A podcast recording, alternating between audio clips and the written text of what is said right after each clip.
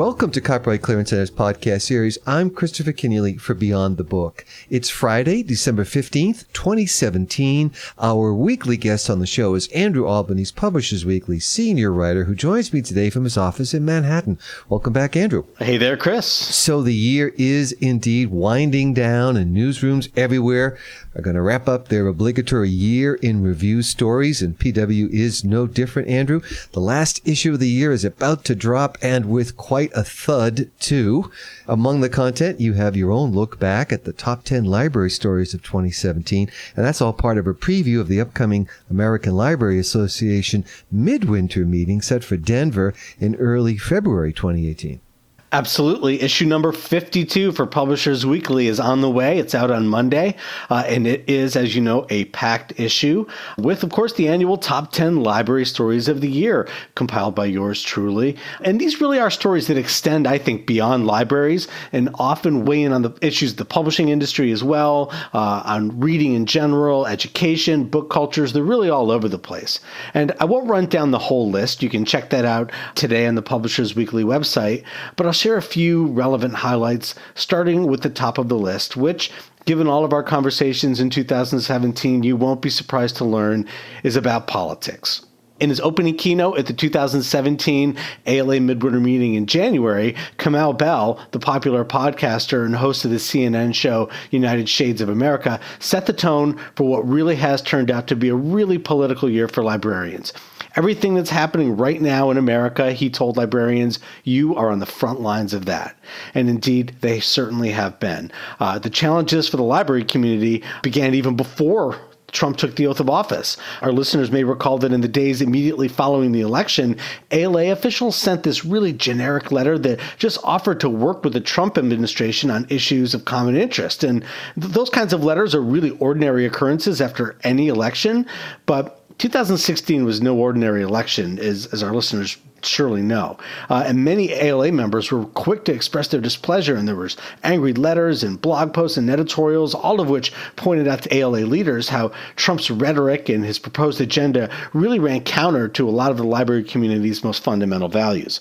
But that episode, it turned out, had a silver lining because it really engaged librarians. And in 2017, that engagement was key as the library community was able to beat back uh, a Trump administration proposal to permanently eliminate all federal library funding, at least for now. Uh, and as ALA uh, Executive Director Keith Fiels told me over the summer, the one thing that Donald Trump has done for the library community is focus them. And the challenge for 2018 is going to be to retain that focus because uh, there's a lot of challenges still to come. If you're exhausted by 2017, 2018 could be even tougher, of course, culminating with midterm elections. And you've got this tax bill, which library officials say could decimate library funding. There's issues around net neutrality, uh, which was just, you know, ousted today by the FCC. There's education policy. And of course, there's the administration's ongoing assaults on the free press and some of the core library values such as diversity, equity of access, inclusiveness, and information literacy. So, no question, 2017 was quite a year for librarians, but buckle up, 2018 looks like it's going to be a bumpy ride too. Well, in addition to a new president for the nation, Andrew, the U.S. library community got new leadership of its own in 2017. Tell us about that. Yeah, so like, in any given year, like an incoming Donald Trump administration would be enough to give the library community a jolt. But in 2017, the library community also saw big changes in its own leadership. In May, uh, ALA Washington office executive director Emily Sheketoff retired after 17 years on the job, during which she really delivered an impressive string of legislative and budget victories and really helped establish the library community as a major force on Capitol Hill. And of course, in July, ALA executive director Keith Michael Fiels stepped down after 15 years leading the organization. Uh, now, some five months later, here's ALA still looking for Fiels' full time replacement. Now, ALA officials had told me that the plan was to present finalists for Keith's job at the midwinter meeting in February. But now I'm told that's not happening. And that's primarily because after a nationwide search that actually returned a few good candidates, none of those candidates appeared to cut the mustard. And the uh, process appears to be hung up on whether or not the new executive director of ALA should be required to hold a library degree. So we'll be keeping an eye on that in 2018. But I just want to take a minute to go back here and talk a little bit about Keith Fiels' tenure because I know it seems like the world is like coming apart at the seams sometimes, um, but we've faced these challenges before. You think about the, what Keith saw since he took over ALA back in 2002. The country was still torn apart by 9 11 and the march to war in Iraq. And the ALA's opposition to the USA Patriot Act in 2003 really became a defining moment for the association with Carla Hayden, who's now the Librarian of Congress, then ALA president, clashing publicly with the Attorney General John Ashcroft over the government's warrantless searches of library records and gag orders things within the profession were also tense. You know, the pace of digital change was crazy. And as it quickened, librarians found themselves at once evangelizing for digital technology and wrestling with its implications. There was the cost and complexity of licensing digital resources as opposed to just ordering and buying books, not to mention the hardware costs. Peer to peer file sharing services like Napster emerged and they elevated copyright issues to a full fledged moral panic. And libraries later were sued for partnering with Google to digitize out of print library books and for facilitating e reserves on college campuses.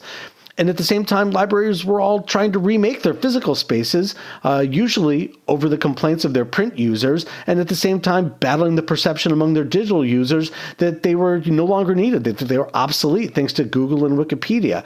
And then, just as it was becoming clear that librarians were not going to be done in by Second Life, iPhones, iPads, apps, Kindles, ebooks, and of course, social media began changing the way we access, consume, and create information and entertainment. And all of these have been tremendous changes. That should be enough to occupy any library director. But then you had a Great Recession as well, uh, which really hammered library budgets and spurred layoffs and put a serious dent in the ALA membership. Now, the good news is, is that over the last few years, ALA membership is on the rise. The economy seems to be straightening out, but certainly many challenges to come for the next ALA director. That is, if they can sort out whether they want a director with a library degree or not.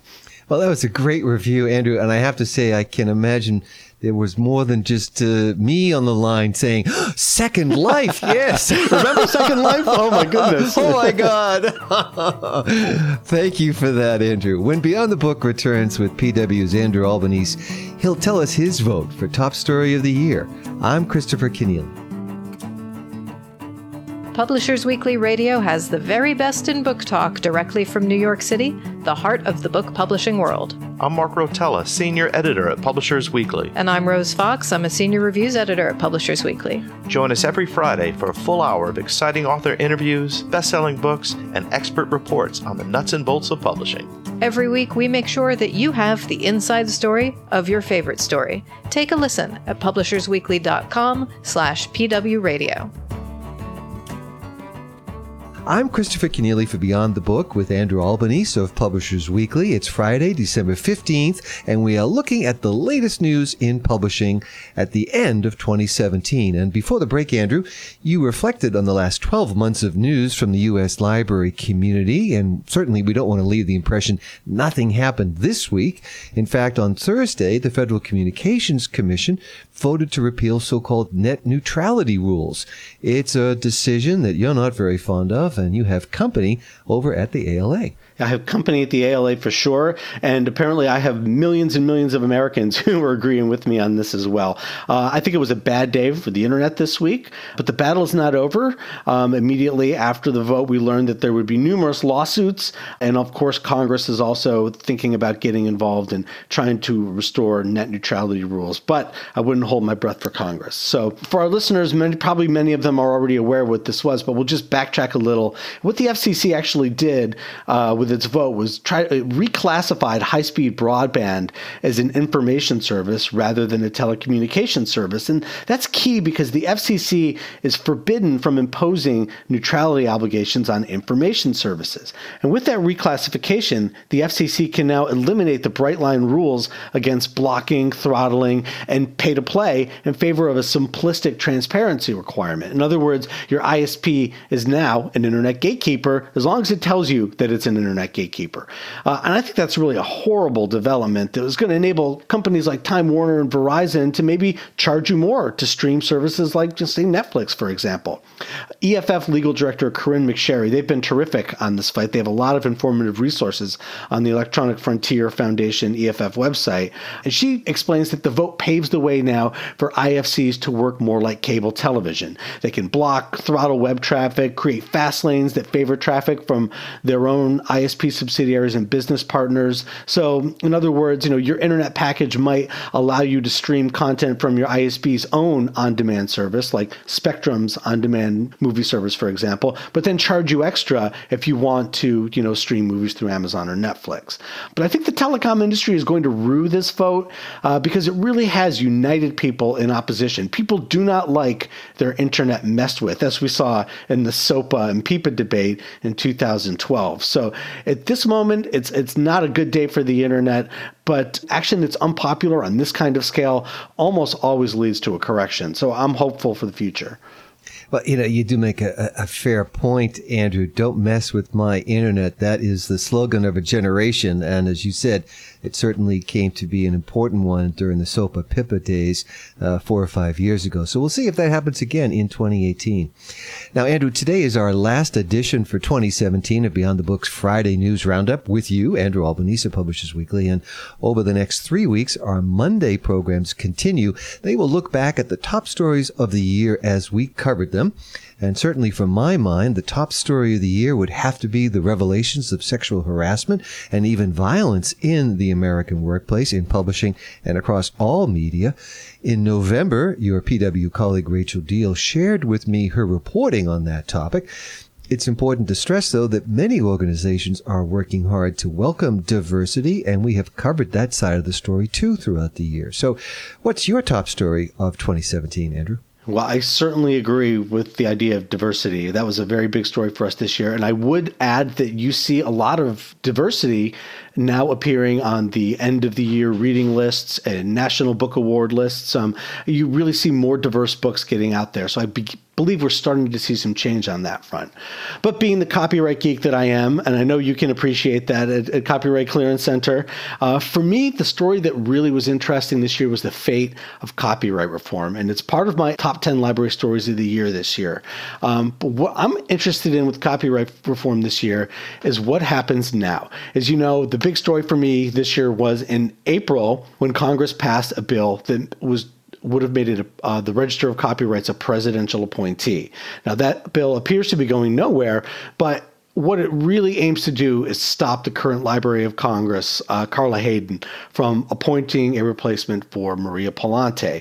This has become a real flashpoint in terms of the copyright debate. And my prediction for 2018 is that you're going to start seeing some movement on that, that you might actually see Carla Hayden sometime, at least towards the end of 2018, finally make a permanent appointment to the Copyright Office. And here's why.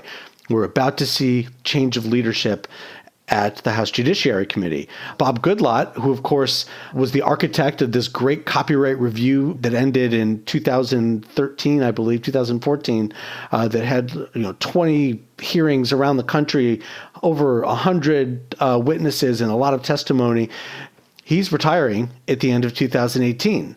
And the ranking member on the committee, who's a publishing ally named John Conyers, the, the legendary congressman from Michigan, is already gone, retiring in the wake of some some disturbing allegations of sexual harassment. So I think you're going to see some action towards the end of 2018 at the Library of Congress as um, you see start seeing some some different leadership come in the House Judiciary Committee. I'm not going to lay too much money on that bet, but nevertheless, uh, that's what I'm looking forward to. Well, certainly, Andrew, if it happens in 2018 and it concerns publishing or copyright or many of the issues related to those, We'll hear about it from Andrew Albanese. Andrew Albanese, PW senior writer. Thanks for joining me on Beyond the Book today and throughout 2017. And we will speak with you again on Friday, January 5th, 2018.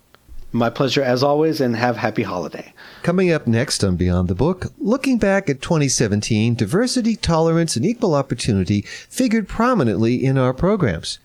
In November, though, Publishers Weekly news director Rachel Deahl told me that for female executives, editors, and salespeople, the balance of power in the book business often goes against them. The workforce in book publishing, and we focus on trade book publishing, I should say, is about 80% women, but the overwhelming majority of men are um, in sort of executive roles. So, you know, there is this notable disparity in terms of the power structure, I'd say, you know, along gender lines in the industry. The Year in Review 2017 coming up over the next three weeks on Beyond the Book. Happy New Year, everyone. Beyond the Book is produced by Copyright Clearance Center, a global leader in content management, discovery, and document delivery solutions. Through its relationships with those who use and create content, CCC and its subsidiaries RightsDirect and Ixxus drive market-based solutions that accelerate knowledge, power publishing, and advance copyright. Beyond the Book co-producer and recording engineer is Jeremy Brieske of Burst Marketing. I'm Christopher Kenneally. Join us again soon on Beyond the Book.